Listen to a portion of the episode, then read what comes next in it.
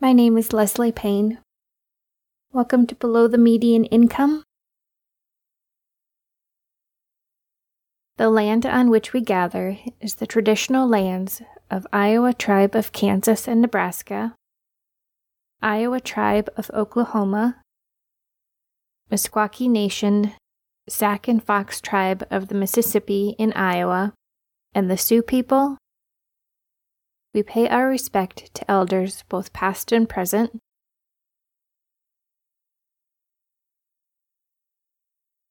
Below the median income was inspired by two quotes. You are the average of the five people you spend the most time with, from entrepreneur, author, and motivational speaker Jim Rohn.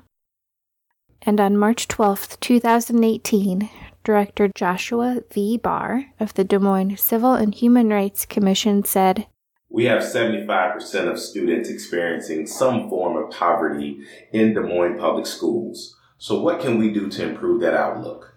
Research has shown that if a person remains in an impoverished condition up through their adolescent years, they are more likely to remain in that position as they become older and become adults.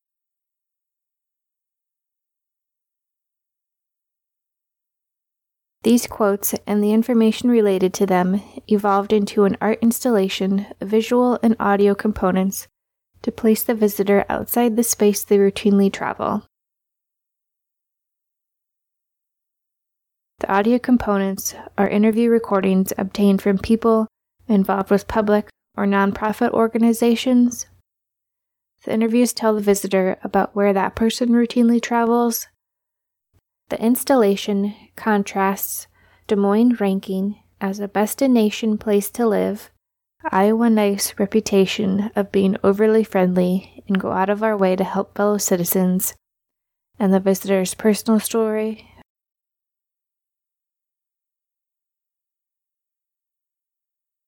My guest for day four is Q. I met her for the first time on August 21st, 2018, at Dress for Success Des Moines. I was there to job shadow the personal shopper volunteers. The Iowa Center of Economic Success had referred Q as a client to get a suit for a presentation she had to give. She shared some information about her situation, and I thought she'd be a perfect person to ask to be a part of the project. I didn't ask her at that time, because it was not the main reason for being there and had not figured out how I was going to explain this to someone to even ask. Luckily, Q and I both attended a First Friday event hosted by the Iowa Center for Economic Success on September 7th, 2018. They passed a microphone around at the beginning and everyone said their name and something about why they were interested in being at the event. Q happened to be sitting behind me, and I asked for her contact information before leaving, I wanted to have credit for being the first person to do a recording, even if she is fourth in the order due to scheduling. Q completed the Dream Builder course at Iowa Center for Economic Success. The series of workshops help attendees determine where they are on the journey to self employment and where they need support and development. In addition, Q is a member of the Professional Women's Group, also known as PWG, the group provides practical information and inspiration to achieve self defined success in career and in life. It is a program offered to clients of the nonprofit organization Dress for Success Des Moines. Q and I recorded this outside South Union Elementary School in Des Moines, so you hear sounds of the area in the background. What neighborhood do you live in? I don't know the one. What school? I try to remember. I don't know. What school do your kids go to? Easton here, so maybe. Who do you live with? I live with myself and my two boys. Are you their primary financial support? Yes. Finish the sentence. When I step outside the place I live, I see leaves in the grass, bare limbs, from the leaves falling. I see my car and houses surrounded by me with a house with a fish yard with a swing set and plants. How do you get from place to place? I drive from place to place. Do you share a car? Yes. With who? With my mother-in-law. How's that? It is very time-consuming and very hectic at times.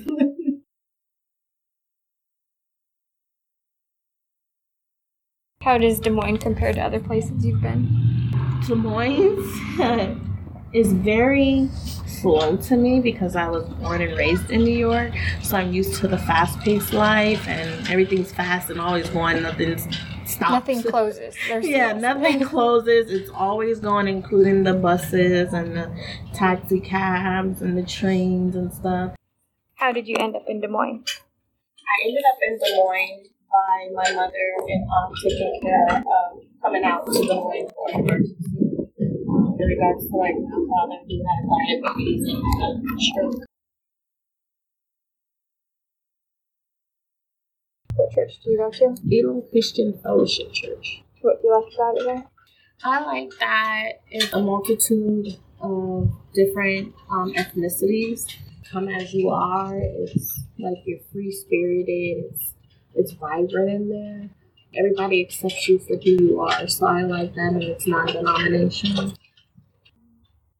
Do you vote in elections? Yes. Which ones? The most recent one is in the midterm. Prior to that was in 2016.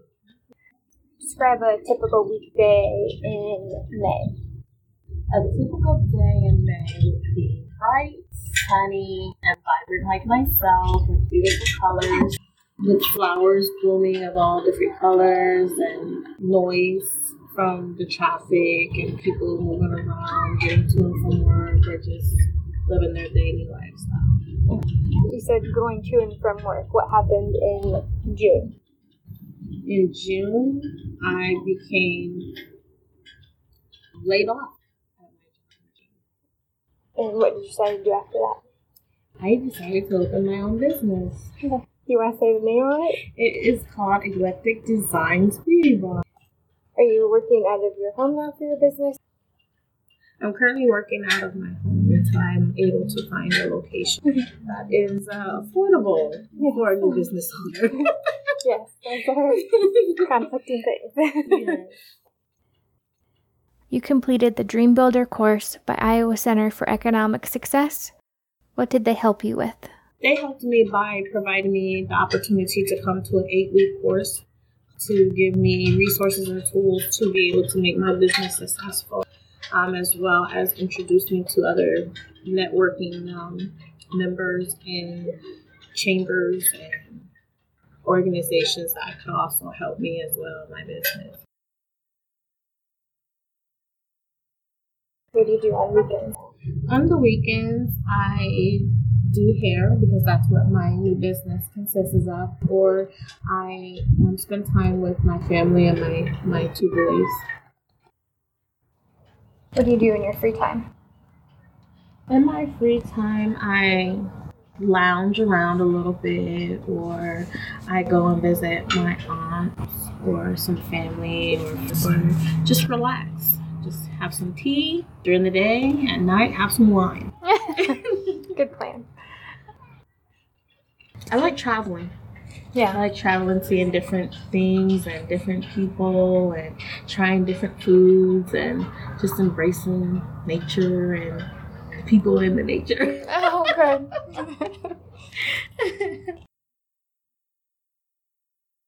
what trait do you admire most in the people closest to you?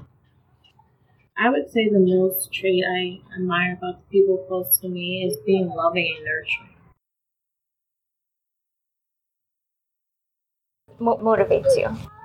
What motivates me uh, would be my sons. They they motivate me to be the best that I can be and beyond. Sometimes, kind of, they give me that extra oomph and strength to keep pushing, um, because I don't want them to see me as a failure or someone who didn't succeed or had a challenge, and allowed that challenge to defeat them.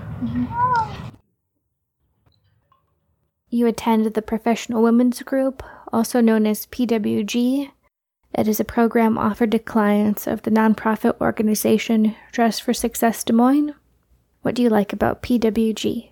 What I like about the professional women's group is getting all the ladies together and just having that no cares, no worries, no mom titles. You're just you and you're mm-hmm. embracing and kind of like loving each other and getting to know each other too a little bit more and just that good wholesome vibe of not having to be that mom figure at that point in time, just being yourself, letting your hair really down, and just really enjoying that time because it doesn't come off. It is.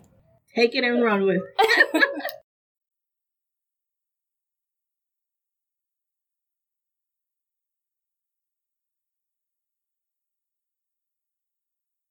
My guest for day 20 is the executive director of One Iowa, Daniel Hoffman Zinnel.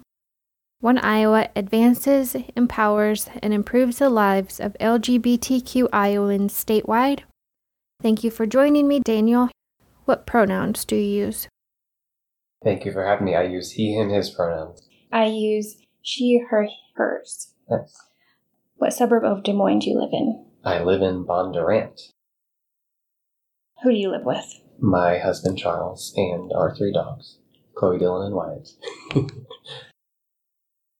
Finish the sentence. When I step outside the place I live, I see. Water, When I step outside the place I live, I hear. birds.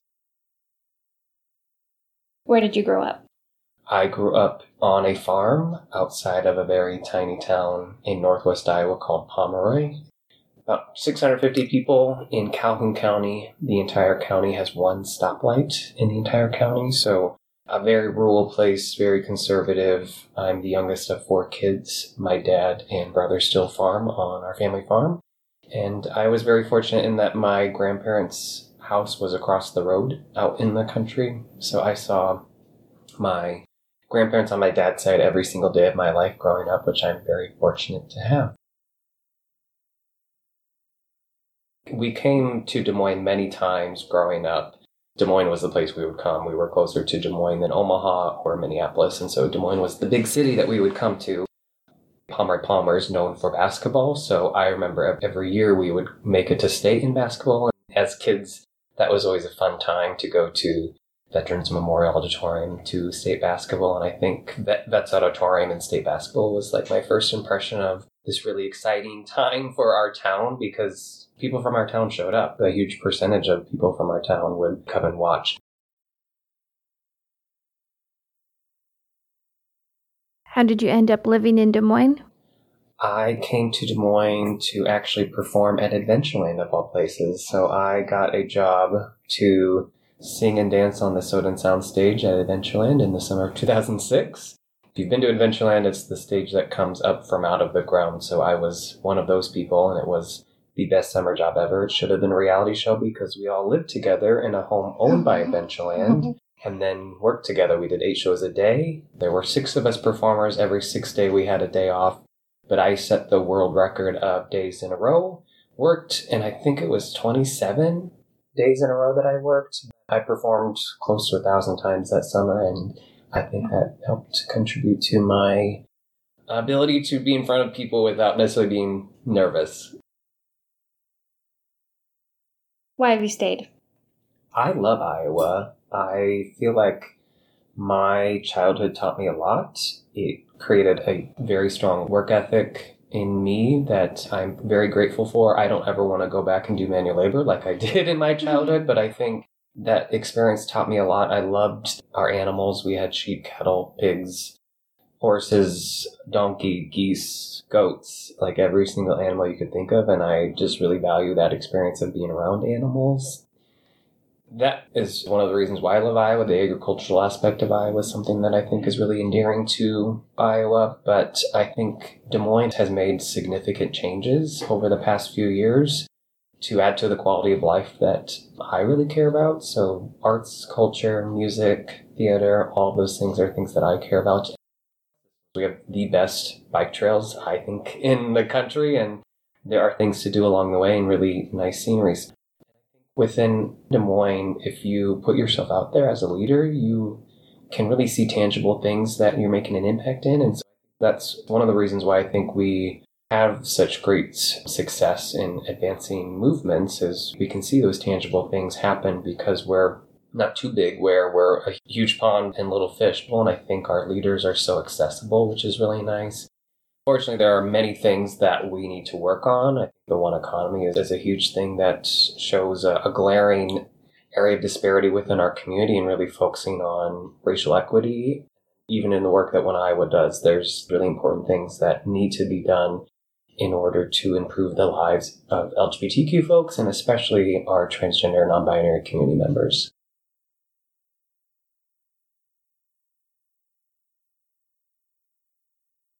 Do you follow a religious practice or attend a place of worship? Kind of. um, which one? How does it play a role in your life? Um, that's a complex thing that I haven't. It hasn't been a priority right now in my life, but it's played a role in who I am today. I grew up in the ELCA Lutheran Church and was an active member as a child. We went to church every Sunday. I was part of Sunday school and confirmed through the church and definitely value that experience. I think churches play a huge role in community building. It allows for people to have connection with each other. Especially in small town Iowa, I think the church plays a huge role whenever something bad happens to somebody. The church is a mechanism for the community to step in and lend a hand or provide food, whatever that sort of thing. Definitely shaped who I am today. And I think it's something that I'm continually thinking about. I am now a member of the Urbandale UCC, United Church of Christ. That's where Charles and I got married.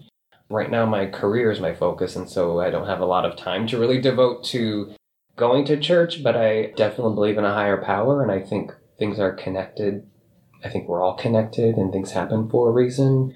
I want to believe that there's a reason for the way things happen, so that's kind of what drives me.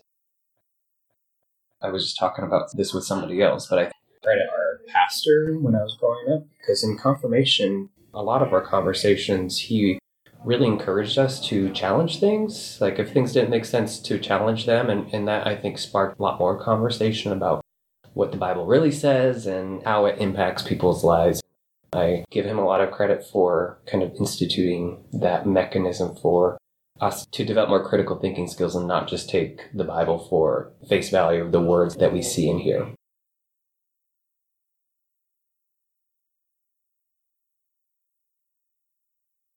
How has volunteering your time made an impact on your life? One of my personal values is joy. I have five personal values, and joy is one of those five. Without joy, there would be an empty spot in my life. If I don't have a belly laugh every single day, there's something wrong. So I try to experience some sort of joy, whether that's a belly laugh or just service to others.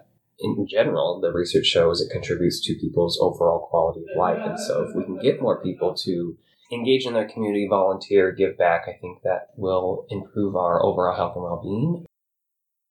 Personally, I was a 10 year 4 H'er, and that was probably one of the first groups that I was involved in that really focused on community service. So we did a lot of volunteering as a 4 H group and would in a variety of things. I think that just instituted the importance of volunteering now I get to be selective in where I devote my limited time. As an individual who's running a nonprofit, I do have limited time, but I still want to do things that I am passionate about. These are things that allow me to be creative and allow me to get that outlet because I think of myself as a creative person, even though I'm not technically like an artist, but I don't think you necessarily have to be a technical artist to be a creative person. You mentioned joy as one of your five personal values. What are the other four? That's the one I think about the most.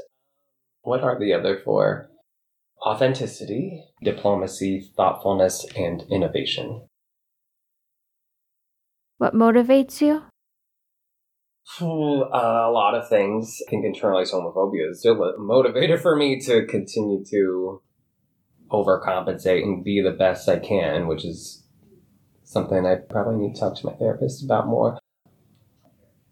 The trailblazers, the pioneers, the people whose shoulders we all stand on as to why we have the legal rights and protections we do today and why we're able to see how much advancement we have within the movement. Those are people who continue to motivate me, whether that's the transgender women of color who have the courage to fight back Stonewall 50 years ago this summer, like Marsha P. Johnson and Sylvia Rivera, to our Iowa trailblazers like Sharon Malheiro, so many others who had the courage to come out in the 60s, 70s, 80s to Robert Eichelberry, who opened up Iowa's first gay bar, the Blazing Saddle.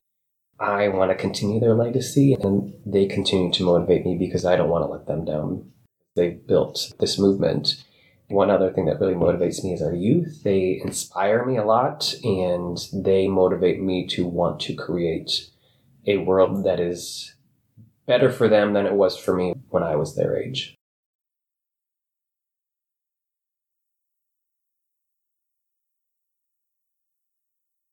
Do you vote in elections? Yes, Local and national, which ones? all.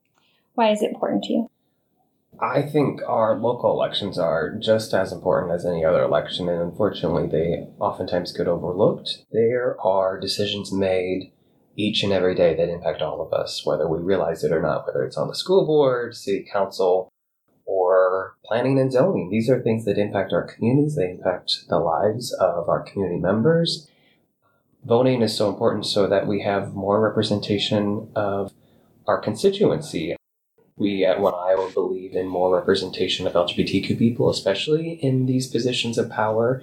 Unfortunately, we have a very low representation. 0.1% of all elected officials are out LGBTQ people. So without that representation, we lack a voice. So there has been a lot of research done to show when you have an out LGBTQ person in public office, that alone influences positive LGBTQ inclusive policies. So elections impact our lives. They sometimes save lives. I can't stress enough the importance of our local elections because those are also the pipeline to developing potential candidates that run for higher office as well. If we can create that pipeline of good folks who are a good representation of our community, I think that's all in all a good thing for our community.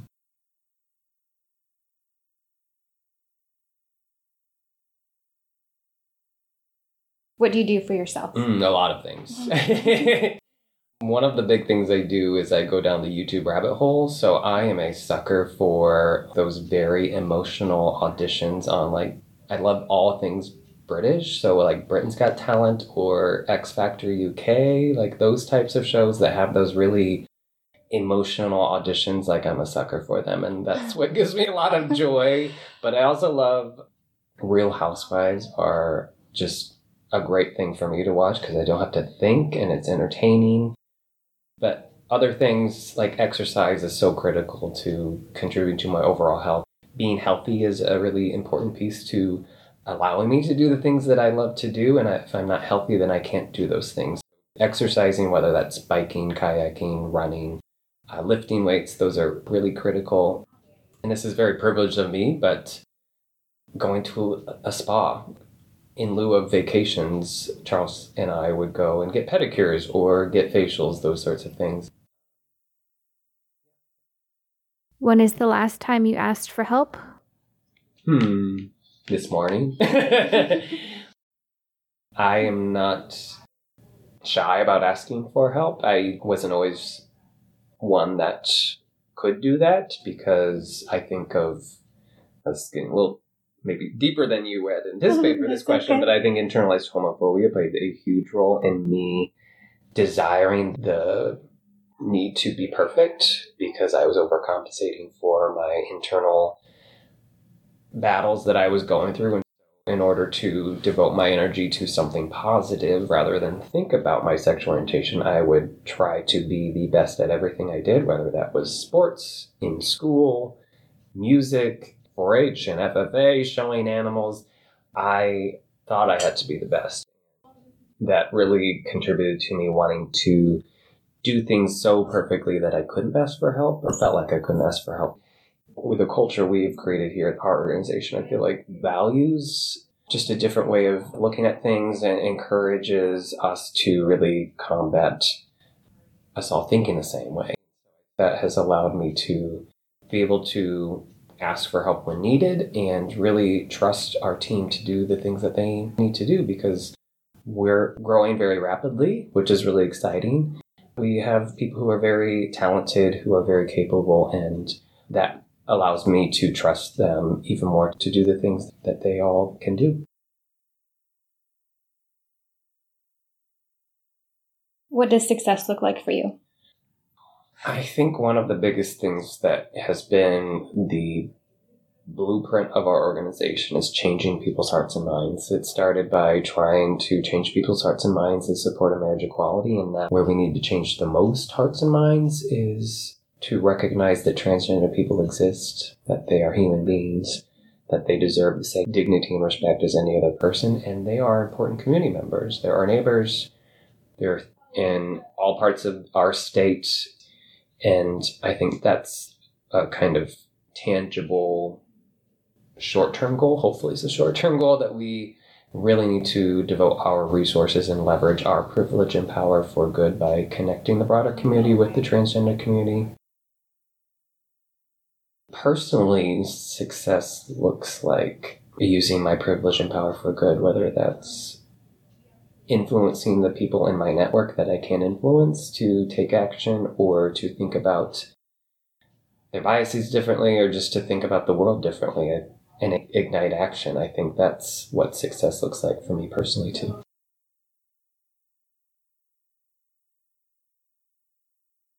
Describe a day in your life as executive director of One Iowa. My week is different depending on the, the week. A lot of meetings. So I do a lot of coffee meetings, meeting with other leaders, other organizations, other community members to strategically talk about how we can partner together or how we can support the work they do or how they can support the work that One Iowa does. A lot of my time is spent just meeting with people, which I love. I love connecting with others and developing relationships with people and finding reciprocal relationship where each party gets something out of that relationship. A lot of media. I do a lot of talking with radio, television, newspapers, digital media. That's some of my time. Fundraising and events. We do a lot of events at I was There's usually an event we're working on that week, the week of, or just trying to do promotions on that and planning the specific details for the events. One Iowa offers presentations, workshops, and trainings to groups and organizations around Iowa. The first time we were in the same space was at the Des Moines Art Center in August 2018. We partnered with assistant curator Jared Ledesma for an evening of LGBTQ awareness building, advocacy, and exploring queer themes within the Art Center's collection. Your introduction included an exercise with questions about ordering a drink. Can you share more about that? One of the things I love to do is an icebreaker with impact. So, not just any icebreaker, but we ask some specific questions in order to get you thinking about the topic maybe a little bit more, at least get your mind kind of jiving with, oh, maybe I need to think about things a little bit differently. Generally, the exercise we do for our icebreaker includes your name, pronouns. Leslie. Pronouns. She, her, hers. Then I ask two specific questions. The first question is How do you take your coffee? And with that question, you get two options and only two options. Two options are plain or cream and sugar. This is the only thing I will force you to do today, and there are no other options. I don't care if you hate coffee or if you only drink it with cream and not sugar, those are not options. So for today, how do you take your coffee, plain or cream and sugar? And you can't choose both either.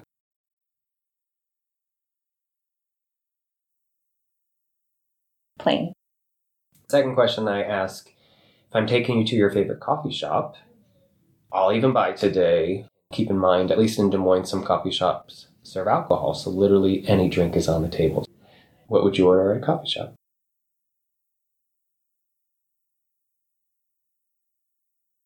Iced tea. And just for the record, I don't drink. Neither of those today. Horribly awkward. Which is part of the reason why we do this. There are always going to be some individuals who don't drink coffee, and so that really kind of sparks the conversation from there to talk about how we have so many forms, or just in general, the binary options of genders. It gets people to think about, huh, by this simple activity, just talking about coffee, they relate so much to things that we experience in real life.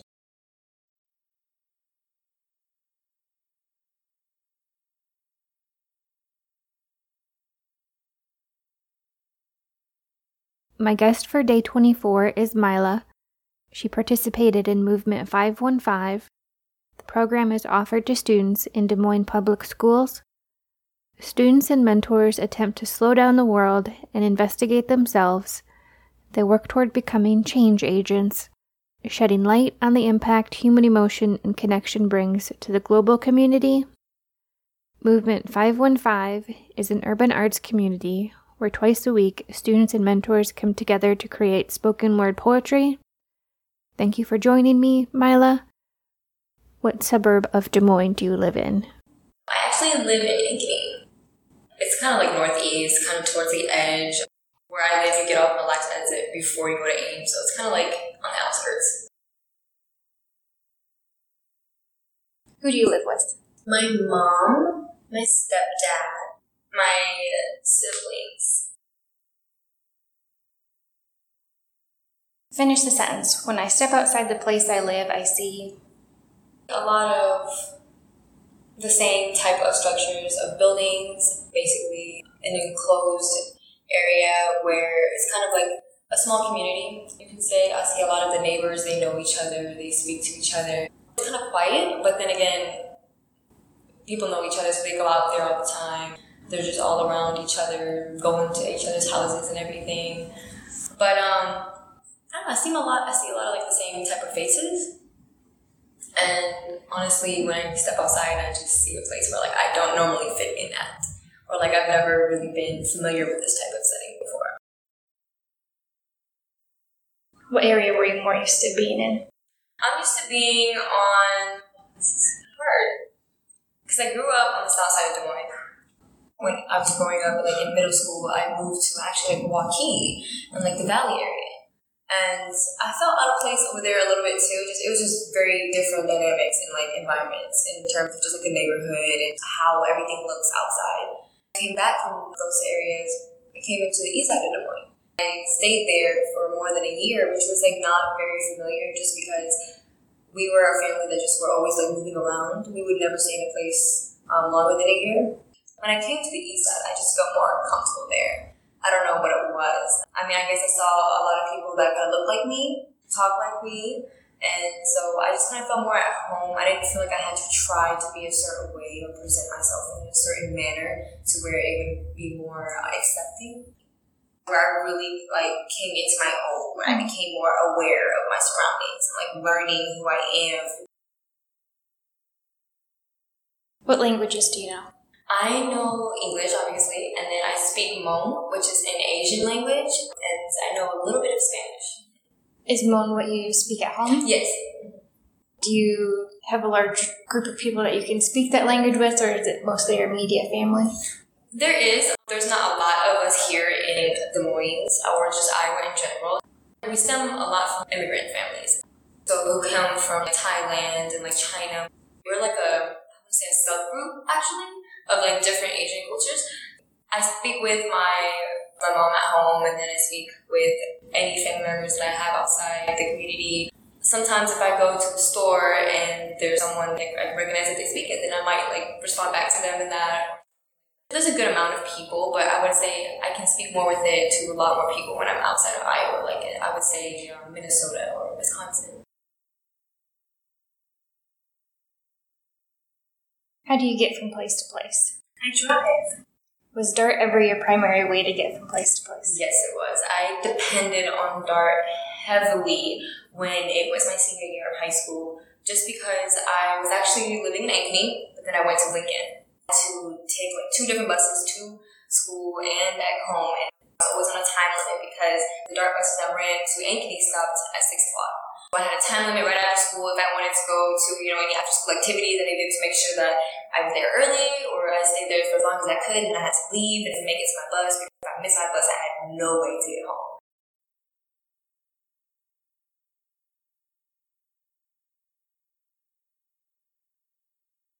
Describe a typical weekday.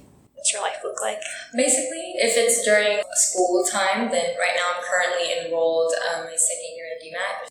Typically, I'd wake up, go to school, and right after school, I might have breaks, and then I'll just try to get some studying in or just eat. And basically, I go to work right afterwards, and I'm there till like 10 o'clock at night.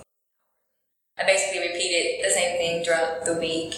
But I tried to find time to still get all my creative sessions in, whether that's writing any songs or writing any poetry or just writing anything in general. I tried to do that as much in between all of the other adulting stuff that I have to do. I also like to read a lot. It's harder for me to just like start a book out of nowhere if it's like something for like an assignment for class. I Start on it like right there. I love listening to music as well. No matter what I was doing, I always had to be listening to music. It's like I have a connection with it. It's important to like make sure that I always get like my little sessions in. I always have headphones on me. I always have something to write with, or like my phone, the notepad. If I think of anything, I'm always writing stuff down. During school, my life is just pretty much work, no play. Do you think Des Moines is a place that you're going to stay? Des Moines is different than any other city that I've ever been to, and I don't think it's just because like I grew up here. It's just where we are essentially, and like this the type of state that we are. I just feel like Des Moines is really unique. I don't know. I feel I really like it here, but sometimes I feel like I could I could do more elsewhere. I've gained all of the resources, and like information, knowledge, skills, whatever here, but I feel like I would just get better used to it somewhere else, and then maybe I can come back and feed in. I think about leaving a lot, but I would definitely come back and settle, probably like in a far, far future. What's something you do for yourself? I like to take time to myself just to kind of close off everyone and everything. I think it's really important to like kind of have these check-ins because like you might not always have people that would do that for you. So like I try to be that person to where, you know, if I feel like I haven't sat down and really thought about what's going on in my life or something, then I like to sit back and do that a little bit. I like to think out how I'm going to move on in life. I do that a lot. I always come up with different ways. Like, okay, what am I doing? How am I going to do this? What is the goal that I have?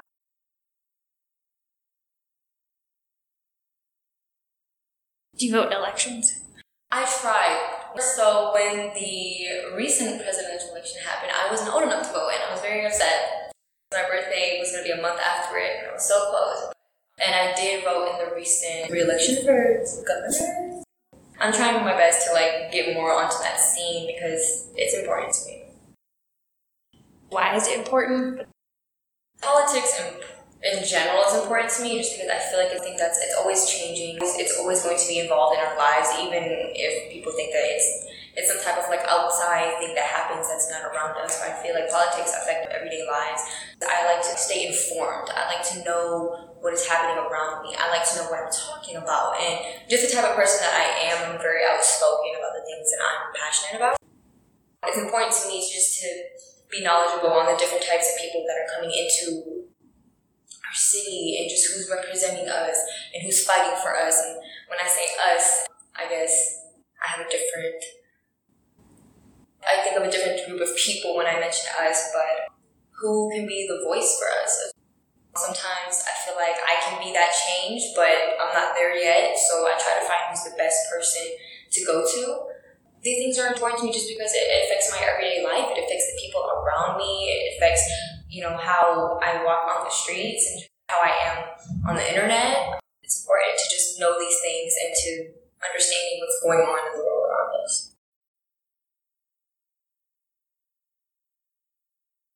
Do you follow a religious practice or go to a place of worship?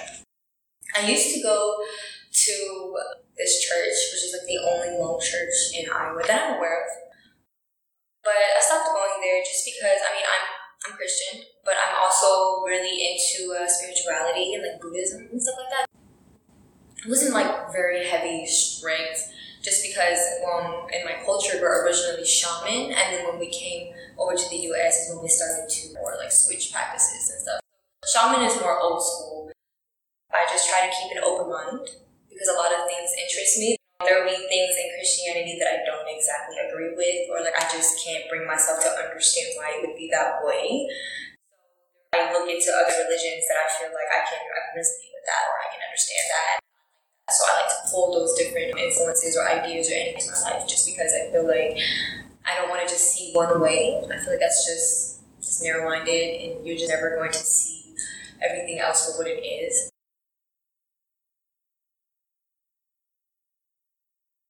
What trait do you admire most in the people closest to you? Ooh. How honest people can be. Just because I really cherish that in my life, honesty for sure. I appreciate how loyal those are that are around me, just because that doesn't come very often in my life, and it's hard for me to trust people. So whenever someone shows me or just kind of shows through their character, I really, really appreciate that as well. I love how protective some of the people are around me too. You know, I've grown up always feeling like I was on my own, always fending for myself. I'm the type of person that's like, I don't want to ask for help. Like, that is the last thing I want to do. Just because I'm like, no, I can do it myself. I got this. I'm independent. I just appreciate how the people around me are so protective and they're always willing to help me back home. When is the last time you asked for help? I'm gonna say it was when I was talking to my mother. She grew up in an also very traditional household, and where I come from, where the elders are not very expressive with their feelings, we shame rather than we accept things that happened, which is very unfortunate. So me and my mom, we didn't have the best relationship. We weren't that close. But recently, like I kind of just told myself, you know, I'm 20 years old now. It's about time that I have a good relationship with my mother, just because that is the number one person in my life that I care about and will do anything for. And she's the only one that has been there for me.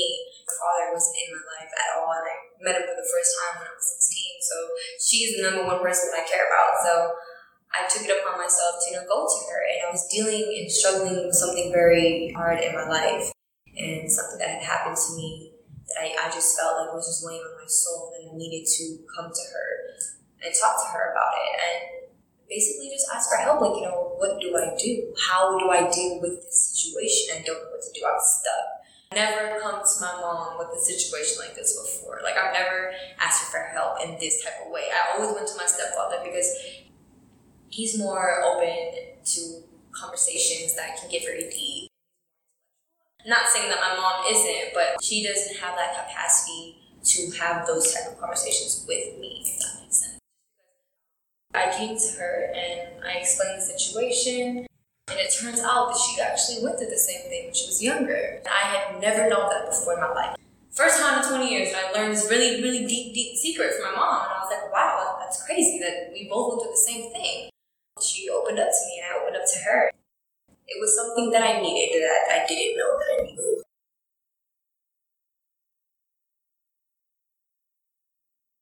What does success look like for you?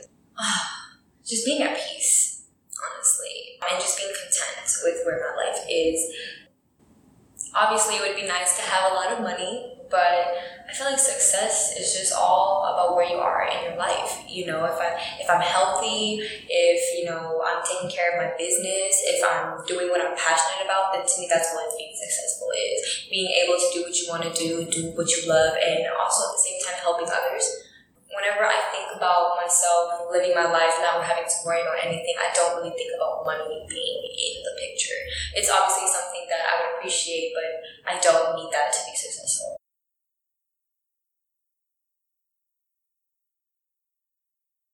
When did you become interested in poetry? Ooh, okay. Honestly, when I first thought about poetry, the first thing that I ever knew, all I knew was just William Shakespeare. And I was like, what is this? I don't understand it. How is that beautiful? It doesn't make any sense. It was my freshman year, and I was taking English, and we had to learn about William Shakespeare, and I was just like, this is ridiculous. And I always heard, you know, poetry, you know, being referred to as something beautiful and something that was just monumental in a way. As I was at East Assembly, and there was the club, of Movement Family Five, that was ran by Kayla O'Connor. She did a poem, and I was like, wow, I want to do something like that. Like, how she did it. Like, she just did it so many different plays on words and everything. And I was just like, the reaction that she received from the crowd was just amazing. I was like, I love that. That affirmation, that that energy, I love it. I want, I want that. I need that.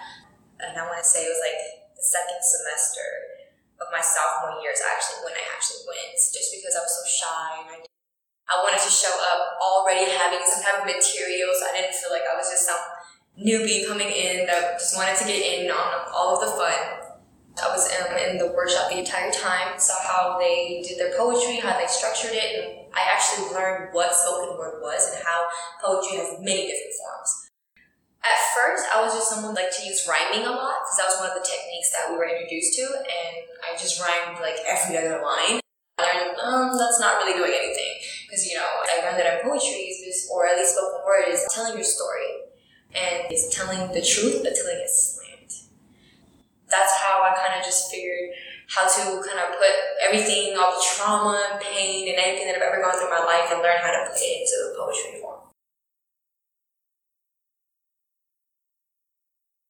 What opportunities became available to you as a student in Movement 515? Oh my goodness, so many opportunities were introduced. I never thought I would be someone where I could tell my story, what I've been through, and actually have people listen to me and actually take what I'm saying and letting it resonate with them. When I first came into movement, we were introduced to so many opportunities, like performing at different places, uh, putting on shows for organizations and charities. We were able to put our names out there as student poets. We were able to create a brand for ourselves in a way, you know, and this was something that we were introduced to to see if we wanted to keep continuing doing this. Just because eventually this whole organization will be run entirely by the youth we were all just uh, prepping us to be leaders in our own ways.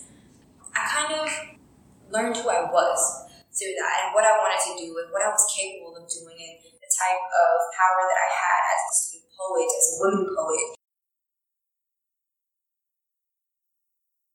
How has volunteering your time changed your outlook? Way I grew up was um, very based on like traditions or certain things that we do and don't do in our cultures. There's a certain standard for the women and for the men. I think it's kind of like that in every Asian culture. So I used to think one certain way, or like I used to just know that this was like the only the only way that something was supposed to be done. Before I was introduced to movement, I kind of saw on a one way track. There were certain things around me that would be said that it might not immediately be something that I could like respond to and feel like, oh, okay, that's fine. It was more like a, I don't know if that's okay, but I kind of grew up around this, so maybe it's okay type of way of thinking. When I moved into movement and kind of just got involved in different types of activities that they offer, I started to see the world differently. I started to like see the people around me differently, family members, everything like that. I started to think in a more open-minded way. Before I got to movement, I didn't really think about what I was going to say before I said it, and I was the type of person where I would just listen to respond, not listen to understand. Before I got into movement, I was just like kind of set on what I wanted to think and say. I might ask you a question, what your thoughts might be, but I already have what I'm thinking in my mind as that's what it said. I wasn't really listening to what the other person was saying, which is not a healthy way of, you know, being a person that has conversations with people. That's not the way you do it at all. I just learned how to be, just to have more humility, to just think in the other person's shoes, and not always try to just see through my own eyes.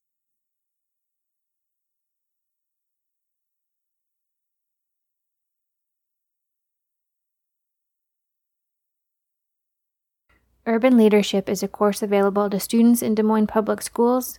What is something from that class that plays a role in your life today? It taught me how to be vulnerable. Just because I never thought I would cry in front of my classmates, but actually feel okay and accepted and not ashamed. It taught me how important it is to know the facts, to know where everything stems from, because everything has a history and there are layers to history. It taught me how to just to be more informative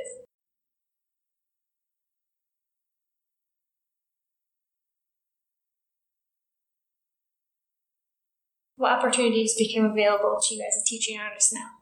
I have gotten the chance to be offered different types of positions that have to do with different programs that go out of movement. I got to be a teaching artist slash mentor artist in residence at Lincoln and kind of be co-mentor with one of the teachers there and help oversee the students, help coach them, and help educate all about like the different techniques and poetry. A different opportunity that I was offered with was being able to be an urban arts camp mentor at Central Campus for two weeks. It it was like a camp to teach all these incoming freshmen and like say sixth through eighth graders, just introducing them to movement and what we do, our rituals, introducing them how to do spoken word poetry, how to creatively express themselves, and learning all these different types of techniques. So it was really, really awesome to be able to do that. What challenges do you face mentoring youth?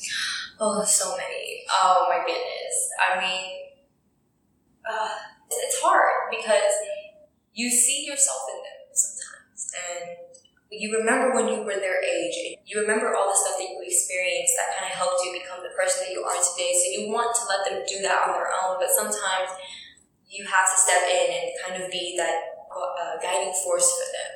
The challenges I faced is having to become the person for them that I didn't have for myself.